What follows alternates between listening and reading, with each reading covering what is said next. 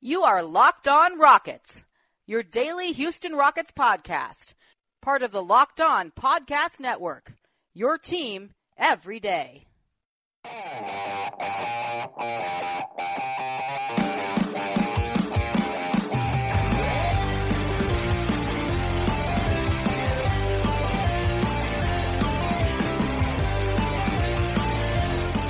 James Harden put up 37 points on better than 45% shooting, better than 45% from three in just 31 minutes.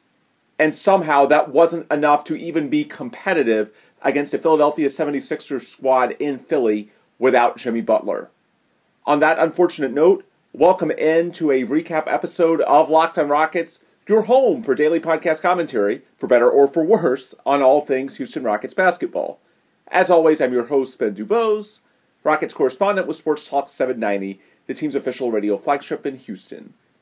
As we chat this Tuesday afternoon, we're going to look over the good and the bad, 99% of which is the bad, from Monday night's deflating 121 to 93 loss that the Rockets suffered in Philadelphia against the 76ers team that did not even have Jimmy Butler. Now, the Rockets, of course, also did not have Chris Paul and Clint Capela, and ultimately it's the latter of those two, the absence of Clint Capela, that was most glaring because Joel Embiid just went to work. 32 points, 14 rebounds in only 27 minutes. Embiid was actually questionable going into the game with a bad back and still put up 32 and 14, got to the line 17 times in just 27 minutes, and I don't think many of them were bad calls. The Rockets without Clint Capela, this was an exaggerated matchup because the Sixers with Embiid, even without Butler, it's Embiid that hits the Rockets at this point in time where they are weakest. And ultimately, the other big names that were out Jimmy Butler for the Sixers, Chris Paul for the Rockets they're not really the story. What made the big deal here was the Sixers having one of the league's biggest and most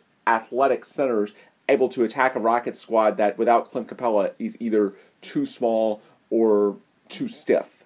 Now, that's not to say that the center spot was the only thing that went wrong, really, other than James Harden, who had the aforementioned 37 points and better than 45% shooting from three and from the field. Pretty much everyone had their roles, and we'll discuss them as we move our way through our three points recap. James Ennis off the bench one game after his awesome showing Saturday against the Lakers was fairly dreadful. Had 18 points on 6 of 9 shooting then on Saturday.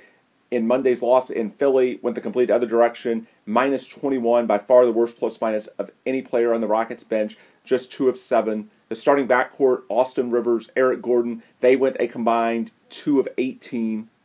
So, really, outside of James Harden, you can put your blame almost anywhere. But the reality is, for the Rockets, what I think is the leading theme for this 28 point loss is the absence of any help up front, especially on the defensive end of the floor. The good news for the Rockets, they did get their anticipated debut from Kenneth Faried, and even though he barely knew any plays, still played relatively well 13 points, 6 rebounds in 23 minutes, also hit just his fourth career three so even though he was just signed a matter of seconds before the game, well, I guess we can say two hours, but you get my drift. Even though he was brand new offensively, his synergies on the pick and roll as a lob threat with James Harden, they were there. The problem is that on the other end of the floor, he is just six foot eight, 220 pounds, as we discussed on Saturday, based on the combination of the fact that he's not an elite defender and He's only had four career three pointers. He's a five only in the Rockets system, and against Joel Embiid, a legit seven footer, that's just not enough. He could match it offensively, defensively, he couldn't. Nene actually started, although played just eight minutes, which I think is reflective of how poor the matchup was for him. At 36 years old, he's just no match athletically for what Joel Embiid can do for the Sixers. Now, we should point out that even though it wasn't a back to back, the Rockets have had a grueling past week. The last two games Brooklyn and the Lakers, both overtime, and put up a record 68 and 73 pointers in each game. So to turn the page from two games, which a shorthanded team had to go overtime and had to expend a ton of effort as far as Wednesday's game against Brooklyn, climbing off the mat after blowing it in regulation and somehow then blowing it in overtime as well. And then Saturday, overcoming an early 21 point deficit and making up a gap of nine points with under three minutes to go seven points with barely over a minute left, and six points with only 40 seconds to go. So the Rockets are shorthanded, and as far as some of the shooters that we referenced earlier, Eric Gordon played just 27 minutes. You can tell that he's still working his way back from that knee. He's still flexing that. He's at 100%. Austin Rivers, who went scoreless in 27 minutes, 0 of 5. He's had his struggles with his a finger, it looks like, on his right hand. Not sure which one, but we've seen him almost for two weeks now, off and on, shaking that a lot. So, in addition to the fatigue and mileage issues, I do think the starting backcourt, Rivers and Gordon going 2 of 18, there's some injury issues there as well. And then, of course, there's not having Chris Paul and Clint Capela, two members of your big three. So it's not that this is an inexcusable loss, especially on the road. The Sixers improved to 31 and 17. The Rockets fall to 26 and 20. It's not like this is a game that you had circled as one you should win. Even when the Rockets are at full strength, the Sixers are good enough to beat you. They are an obscenely talented team. And even though they were without Jimmy Butler sitting out to rest a wrist injury, then you still, with Chris Paul and Clint Capela out, I would say while neither of those individually is as good as Jimmy Butler, the collective combination of those makes it to where even a Sixers squad without Jimmy Butler, it's not like all of a sudden the Rockets are just the better team out there. And the one thing that kept coming back to me as I watched that 28 point beatdown was why we said immediately after losing Clint Capela that he is probably the number two to James Harden when it comes to actual indispensable pieces, the way the Rockets are constructed. Because even though Chris Paul, when he's right, is a better basketball player, at the same time, you have Austin Rivers, you have Eric Gordon, you have secondary playmakers who, for most nights, I know they didn't on Monday, but are able to step in and give you at least certain levels of what you would get from Chris Paul as a ball handler, as facilitator, as a secondary release valve after James Harden. Without Clint Capela, there is no one that can step up and provide you the combination of the roll man element on offense and then defensively rebounding, protecting the rim. You have bit players as far as Nene, Kenneth Faried, that based on the matchup you can mix and match. But in terms of the combination to go against the upper echelon bigs of the league, that's what you need. And without Capela, that's where the Rockets they might can replace it on one side of the floor. Faried did a pretty good job, 13 points on 5 of 7 shooting in his 23 minutes but ultimately he just doesn't have the size or the instincts to replace Capela on the other end of the floor. And the good news is that, as mentioned off the top, Joel Embiid, 32 and 14 in 27 minutes, got to the line 17 times. He's an exaggerated matchup. You're not going to go up against another big, even all the way out until the All Star break, that is that quality, especially on the offensive end of the floor, with the combination of size and moves. That said, when you look at especially the next six games, you have four of them Toronto, New Orleans, Denver, and Utah that have very efficient, very athletic bigs. And while none of them are in the Joel Embiid category, at the same time, it's a little worrisome. Now, with the Pelicans, we'll have to wait and see if Anthony Davis is back by then. With the Nuggets, we know the Rockets have been just an awful matchup for Denver for years, but a lot of that, in my opinion, as I said after the most recent Rockets win earlier this month over the Nuggets, is because of Clint Capela's ability to counter Nikola Jokic. Without Capela, will Jokic have more success? Time will tell. So for the Rockets, you have to hope that at least some of what happened against the Sixers was the perfect storm of circumstances. Again, the Sixers having a nice night at home. The gem was all sorts of lit. Corey Brewer went full troll mode. The referees were spotty, and at some point there just becomes a spiraling effect. James Harden did not even play the fourth quarter, which was a smart move by Mike D'Antoni, even though Harden was playing really well with the game at 30 points effectively with the margin. It's not like James even scoring 37 points in just 31 minutes, shooting better than 45% from the field and from three is going to be able to turn it by himself. So hopefully the Rockets not having to extend any of their regulars all that much, extensive garbage time, that helps them have a little more energy moving forward because they're going to need it. Again, I don't know if the Raptors, the Pelicans, the Nuggets, the Jazz, that's four of your next six over the next week and a half. I don't think any of them have that one guy like Embiid that has that combination, but – they at least have some size with athleticism. And we speculated that that would be a problem as soon as Clint Capela went out. Well, it played out as many of us had feared. And what really stands out, the Rockets are now 2 and 2 since losing Capela. And even though they've won 15 of 21 now, which is still a pretty good job of turning around their season after that deflating 11 and 14 start, the reality is that you have to break it down into smaller bite-sized chunks. And when the Rockets lost Capela, that fundamentally changed their dynamic on the interior. So since then, they did get the big win over Memphis, who was reeling, but since then they've lost two of three, and really what success they have had, it's been with extreme variance. As mentioned, they put up against Brooklyn and the Lakers 68 and 73 pointers, which shattered the prior record of attempts, 61 in a game. So, depending on what quarter it was, what stretch, some they're able to put up points in a hurry, but if they didn't, then the other team was able to put up their own points very, very quickly. And then you get to the Philly game, which with Joel Embiid, there was just no one that could match up. So, to me, the biggest storyline is that it shows you that Clint Capela, his absence, it's going to be a big deal. Now, you hope the Rockets do have three of their next four at home, starting with that three game homestand beginning Friday against the Raptors. So, role players typically play better at home, especially if you're having to bomb away from three. And the one road game you have left, which is Wednesday night in New York, is not against a good team. So, hopefully, the matchups aren't as bad as they were in the case of the Sixers and Joel Embiid. By the way, the second game of that homestand against the Magic, I left that earlier, earlier but Nikola Vucevic, that's someone who torched the Rockets earlier this month when the Magic got that win. That was the game a week and a half ago when Clint Capela injured that thumb. So, in closing out this first segment, it's not so much that there's any one thing that happened that makes me way more pessimistic than I was after the Rockets stole that game Saturday against the Lakers. Ultimately, they're still in the number five spot in the Western Conference. There's a lot of parity. They get Chris Paul back likely later this week. Clint Capela back after another 12 games on the other side of the All Star break. So the Rockets will have time to make their run. But the question is whether they can stay afloat at a reasonable enough level to where that run on the other side of the All Star break, when they're presumably healthy, that hopefully they're still in the middle of the Western Conference playoff picture as opposed to down in that six through eight range. That to me is the storyline to watch. I think some of these trends, the combination of the Nets and Lakers games being so grueling, a road game in Philadelphia, a good team with just a jazz gem, so many things just let this game get away.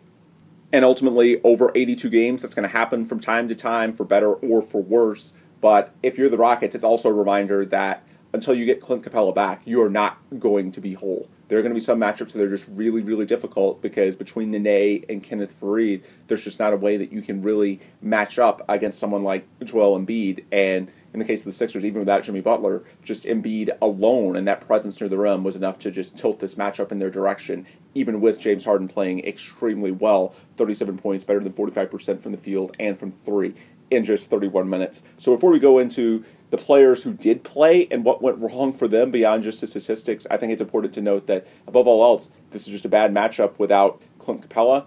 The good news is that the Rockets don't play the Sixers again until March, and by that point, Clint Capela should be back.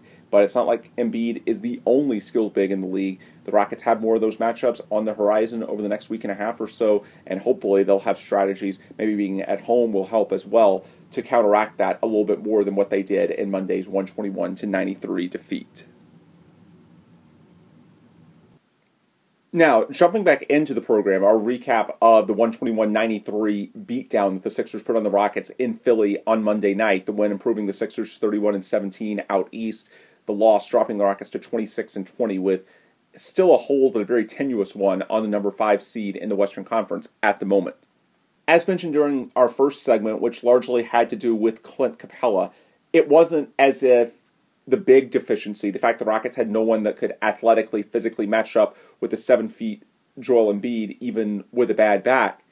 That was probably the most impactful storyline, but it wasn't like the Rockets had much help either. And as far as the supporting cast, the Rockets, they shot 68 and 73s their last two games. They hit 25, one short of their own all time NBA record for three point makes on Saturday against the Lakers. On Monday, they were just 11 of 42, and of those 11 makes, six were from James Harden. So outside of James Harden, the Rockets made just five threes as a team. Now, I think those numbers are a little exaggerated because the Sixers are very long, not just up front with Embiid, but they have a lot of length and athleticism on the perimeter. That made it tough for the Rockets to fire off the volume that they normally do. And also, there, was extensive garbage time in the fourth quarter where the likes of Vincent Edwards were out there, Marquese Chriss, so certainly you were not running your normal offense. But generally speaking, if the Rockets outside of James Harden only make five threes in a game, it's not going to be pretty, and certainly it was not. Overall, the Rockets shot just 36% from the field, 26% from three, as mentioned. They're out rebounded by 17 yet again. We said that for the Rockets on the on the glass without Clint Capela, they're not going to win many of these battles, but they at least need to be within 10 or so to keep it competitive. Well, now you've had two minus 17 games in your last three, which is pretty concerning. So, really, other than James Harden, this was a failure up and down the roster. There are some extenuating circumstances with the tired legs, the injury condition of Austin Rivers and Eric Gordon. But really, outside of Harden, who I thought also made some impactful plays defensively with a couple of steals, a couple of blocks, no one played well for the Rockets in Philly. It's just a bad game, and hopefully you can turn the page quickly against a Knicks team also on the road on Wednesday night. That's what's next up tomorrow. That the Rockets, even in their current state, should be able to beat. The Knicks just aren't a very good basketball team right now. But when you go through the list of issues for the Rockets, the rebounding that somewhat plays into what we said in segment one, which is that without Clint Capela, the Rockets just don't have anyone. A 36 year old in Nene, a Kenneth Faried, who at the five, at six foot eight, is undersized. They just don't really have that presence, especially against Joel Embiid. You'd be better than minus 17, but again, the Rockets been near the bottom of the league in defensive rebounding all season long. So I don't know how much of that is a bad night and how much is just roster composition issues at the moment. Then you look at the shooting, a combined 2 of 18 from Austin Rivers and Eric Gordon. Well, a couple of things. One, going into this, Austin Rivers had been playing the most minutes per game of anyone this month on the Rockets, even more than James Harden. And over the past two weeks, nearly two weeks now, we have seen him off and on continue to grab at the fingers on his shooting hand. Obviously, there's nothing they're concerned about. My guess is that he jammed it going back to that Milwaukee game, but he just doesn't have the touch that he had when he initially signed with the Rockets. Hopefully, over time, that will fade. Same thing with Eric Gordon. Of course, with Gordon, it's his knee, but yet again, second time in three games, we saw him leave a little bit early, flexing it. Trainers gave it some attention. Rockets said after the game, it wasn't a big deal. They're not concerned about it. It's to be expected. But I think with both those guys, Gordon and Rivers, the bottom line is they're not healthy, but the Rockets don't see it as a situation like with Chris Paul or with James Ennis before him, to which it's the nature of the injury, a hamstring strain that is so easy to recur. With Rivers and Gordon, it's an issue of pain tolerance and between the jam finger and the bruised knee that ultimately, combination of getting used to the pain, but more so is that you can't make it worse. And over time, especially when next month you have an All Star break, so that means a week off, they should be able to get better. That's not to give them a pass because two of 18, as far as your backcourt, excluding James Harden, it's not good enough, especially when you don't have Chris Paul. And hopefully, Paul is ready to come back either Friday against Toronto or Sunday against Orlando. That appears to be the timetable and the plan per Jonathan Feigen, Rockets beat writer with the Houston Chronicle. But Rivers and Gordon, they played relatively well of late, especially Gordon, who had 30 on Saturday, including the highlight three basically at the buzzer to force overtime, then close the door at overtime with a three and several free throws down the stretch. I think those two are going to be fine. I think it's a combination of just a random bad night. There's a spiraling effect. They're dealing with some injuries. Ultimately, one bad game from the two of them is not going to make me feel too down, especially when you factor in how well Gordon has played since coming back against Brooklyn and against the Lakers. I think it's just a bad game, and for the team as a whole, there's just a spiraling effect that eventually takes hold. The guy who I am a little bit more concerned about is James Ennis III, who we talked about it in the aftermath of Saturday's game was such an uplifting storyline. The 18 points, 6 of 9 shooting, 27 big minutes he played against the Lakers, including a stretch early in the third quarter. He put up 8 points in the first 5 minutes or so, which helped the Rockets get out of that 18 point hole at the half and ultimately close it to within 5 by the end of the third and put them in striking distance. With Danuel House in his contract stalemate at the moment, we'll talk about that more specifically in the third and final segment on the other side. But with House not with them now, with the Rockets losing James Nunnally, we'll discuss that as well in the roster moves. They were able to trade Carmelo Anthony to the Bulls, but because it was a holiday, the NBA did not officially process the trade, so they had to let Nunnally go. And since he was on a 10 day, it's not like they were really keeping Nunnally around long term as it was even before the weird issues with the timing of the Melo trade. To get Faried active for Monday night's game, the Rockets, they lost Nunnally, House is still down at the G League level.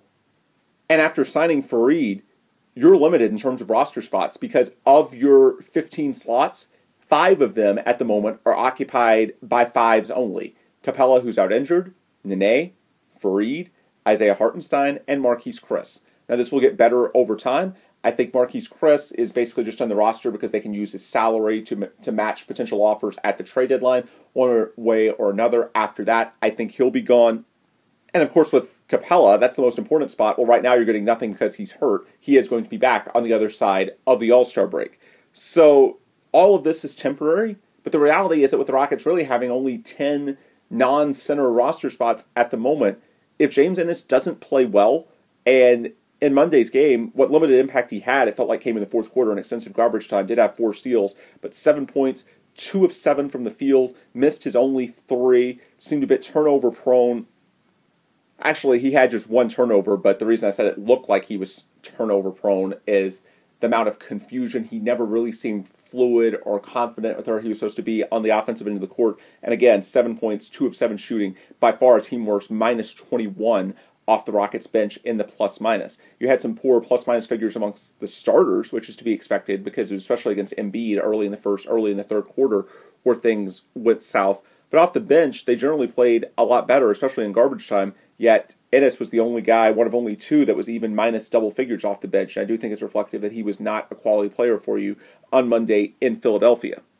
And just as Saturday was a very encouraging game from his perspective, Monday's rather deflating because, again, with the roster constraints at the moment, there are no other alternatives. The Rockets need wing defense. It's been a theme all season long since losing Trevor Ariza and Luke Moute, and now especially without Chris Paul and Clint Capella. If there's one thing that Chris Paul can bring you more than just his playmaking, maybe he helps stabilize your perimeter defense a little bit more. Perhaps you do have that to look forward to.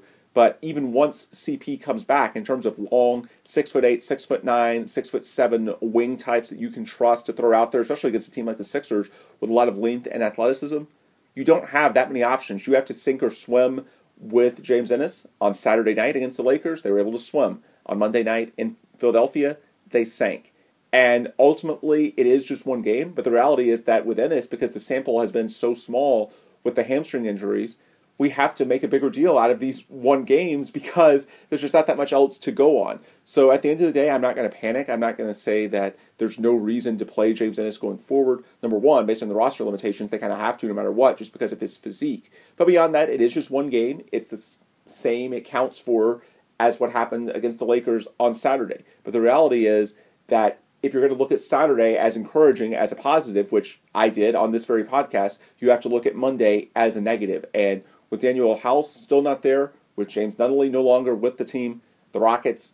To me, it's James Ennis that's most concerning for Monday because Rivers, Gordon, there's some extenuating circumstances there. There's long enough track records. You trust that they'll be fine. With James Ennis, we truly don't know because his sample has been so small this season, especially in his newfound bench role. Saturday was really good. Monday, not so much. So to me, while it is just one game, you do have to realize that you don't really know much about how this is going to turn out. And unfortunately, the Rockets, for the foreseeable future, they don't have a lot of other options that they can turn to for that wing defense. What limited options they may have, we'll talk about momentarily as we close out the program. Now, as we close out Tuesday's recap of the deflating 121 93 loss the Rockets suffered in Philadelphia on Monday evening, we spent much of the second segment discussing the supporting cast to James Harden, how woefully inadequate it was, and certainly Austin Rivers, Eric Gordon, your starting backcourt, 2 of 18, that didn't help. But James Ennis, the guy who 6 of 9, 18 points in 27 minutes, Saturday was a bit of an unsung hero, went the other direction Monday in Philadelphia, 31 minutes, just 2 of 7 shooting, 7 points, minus 21 in the plus minus. And the reason that Ennis, a guy who's right now the seventh or eighth man in terms of your rotation, is such a big storyline to watch well, it's because you've lost James Nunnally, who didn't play well against the Lakers even when he was on the roster, and there's still no resolution in sight that I know of to the Danuel House Jr. contract standoff. So, as we finish up the program on Tuesday, let's discuss what happened off the court with the Rockets Tuesday. The Rockets did finally trade Carmelo Anthony. He is no longer on the roster. They found a taker, the Bulls, the same one that took Michael Carter Williams, effectively the Rockets sending them some cash so that the Bulls would do the dirty work of actually releasing him, which is better for the Rockets' luxury tax situation. However, because it was the Martin Luther King Jr. holiday, the NBA did not have its usual personnel to finalize the deal at the league office that had to wait until Tuesday. And because of that, the Rockets had to make another move that was cutting James Nunnally, who on a 10 day deal was the easiest to move and cut bait from, to actually have Kenneth Faried active and able to go. He did give you 23 minutes, 13.6 rebounds as your backup center to Nene against Joel Embiid on Monday. In theory, the Rockets could re sign James Nunnally on Tuesday. He doesn't have to go through waivers. There's no 48 hour waiting since he was on a 10 day contract and not a real contract, but they haven't done it yet. Maybe there's some optimism there that they're hoping that they can use that roster spot for Danuel House Jr. That's at least the scenario that I am hoping for because what I think these past few days have taught us is Danuel House, it's tougher to replace that skill set than you might have thought. A lot of what's happened for the Rockets in the James Harden era, you've been able to plug and play different types. James Harden makes his teammates better. Well, with Danuel House, the combination of his athleticism, his upper body strength, his ability to put the ball on the floor, those are things that James Nunnally and James Ennis, your two wing defense replacements, have not been able to provide. Not only when he was with the team, and even if they re signed him, which they conceivably could do, he's looked tentative offensively, but even if he gets the three point stroke to start falling again, made three in his debut against Brooklyn, what's so striking about Nunnally is he's just nowhere near as strong physically as Danuel House. With James Ennis, he might be comparable in terms of strength, but he's not able to put the ball on the floor with anywhere near the same degree of success. Danuel House, it's not that he's just reinventing the wheel out there, but as far as 3D options go, it's not as easy to replace those as maybe the Rockets, even Daryl Morey, had thought. And hopefully that sparks a resolution with Danuel House sooner rather than later. Now, it doesn't have to be House. There have been reports, including Kelly Iko at The Athletic, that the Rockets are looking for wing help at the deadline. So conceivably, that now open roster spot, because with the Carmelo deal not being finalized, they had to release Nunnally to add Faried. So now you still have, as we're chatting midday Tuesday, two roster spots open. Conceivably, you could get someone else as well. It wouldn't have to be Danuel House. But the fact is, with House already in your system, and by the way, House, since going down to the G League level, the Vipers have had two games. He has not played in any. I don't think that he's voluntarily sitting out. I really don't think he's going to not play basketball at all in protest to this. No, he needs tape, even if it's at the G League level. It's better than nothing to convince teams to give him the kind of money that he wants this summer if he ultimately is on the market, which of course is part of the stakes. What's at contention here with the Rockets and House? You want more on that? Check out our Danuel House Jr. episode from last Tuesday when we broke down why the stalemate exists and what the potential compromises are moving forward. But the fact that House has not played in any of the Vipers games since going down, to me, that's a pretty encouraging sign that negotiations are still going on because no, I don't anticipate him to sit the season. That's ridiculous. The fact they haven't played him yet, which would risk injury, to me, that indicates at least there are discussions that are ongoing between the Rockets and his agent. And the fact that they did not immediately sign James Nunnally back, even after the Rockets indicated they were miffed, you know, you could see the reports on Monday that they did not realize why the league could not process that deal on Tuesday, even though it's a rule. It was not a collectively bargained one. So there's some frustration. The Rockets wish they had had Nunnally. Well, they could bring him back today, and they have yet to do that yet. So between the fact that that roster spot is still open, the fact that House has not played at the G League level, indicates that there's at least some hope, in my opinion, that the Rockets could get House back. And as far as the compromises, they could give him a larger deal. They offered him three years, fully guaranteed at the league minimum. Maybe you could give him a three year deal at about three and a half million dollars per year starting, using what's left of your MLE, since you got Kenneth Faried to sign for the mid-level exception or, or for the minimum instead of the mid-level exception, then you do have more money than you might have thought because I'm sure you were earmarking some of it for a guy like Faried. Well, thankfully you didn't have to use the MLE on him. Maybe now that you've got Faried in the fold, they didn't last Tuesday, that makes them more willing to use the MLE on House. Or maybe it's a two-year deal instead of a three. I think that might be more realistic because House clearly wants to hit the market as soon as possible. So maybe it's a two-year deal at the minimum rather than three, so that the Rockets get one more year of security and they at least have early bird rights when he would become a free agent in July 2020 instead of July 2019. So these are the potential paths, but the fact that the Rockets haven't played him at the G League level yet, the fact that the Rockets haven't re signed James Nunnally, even though they easily could, and they liked him a week ago. I know he hasn't played quite as well as we were hoping, but certainly he had played enough, done enough that they were miffed by how the situation was handled on Monday. The fact that no action has been taken on either of those fronts, the roster spot still there for the taking, and just the reality that between Nunnally's lack of upper body strength, in my opinion, that's his biggest impediment. It's not the shooting, that'll come around. I'm sure he's a little bit nervous getting used to the scheme. But it's the lack of upper body strength relative to Danuel House with James Ennis. It's the fact that even though he has the body type comparable to Danuel House, he's not able to put the ball on the floor and attack the rim when people close out on him at the three point line. So the Rockets see the same things that we're seeing. And with James Ennis not producing or at least being inconsistent, and James Nunnally not even earning a second 10 day look, to me, these are signs that Danuel House Jr. might be even more important than we thought this time a week ago. And of course, the Rockets have lost two of the three games since they've lost Danuel House. So again, to my knowledge, there's nothing imminent, although all it takes is one phone call.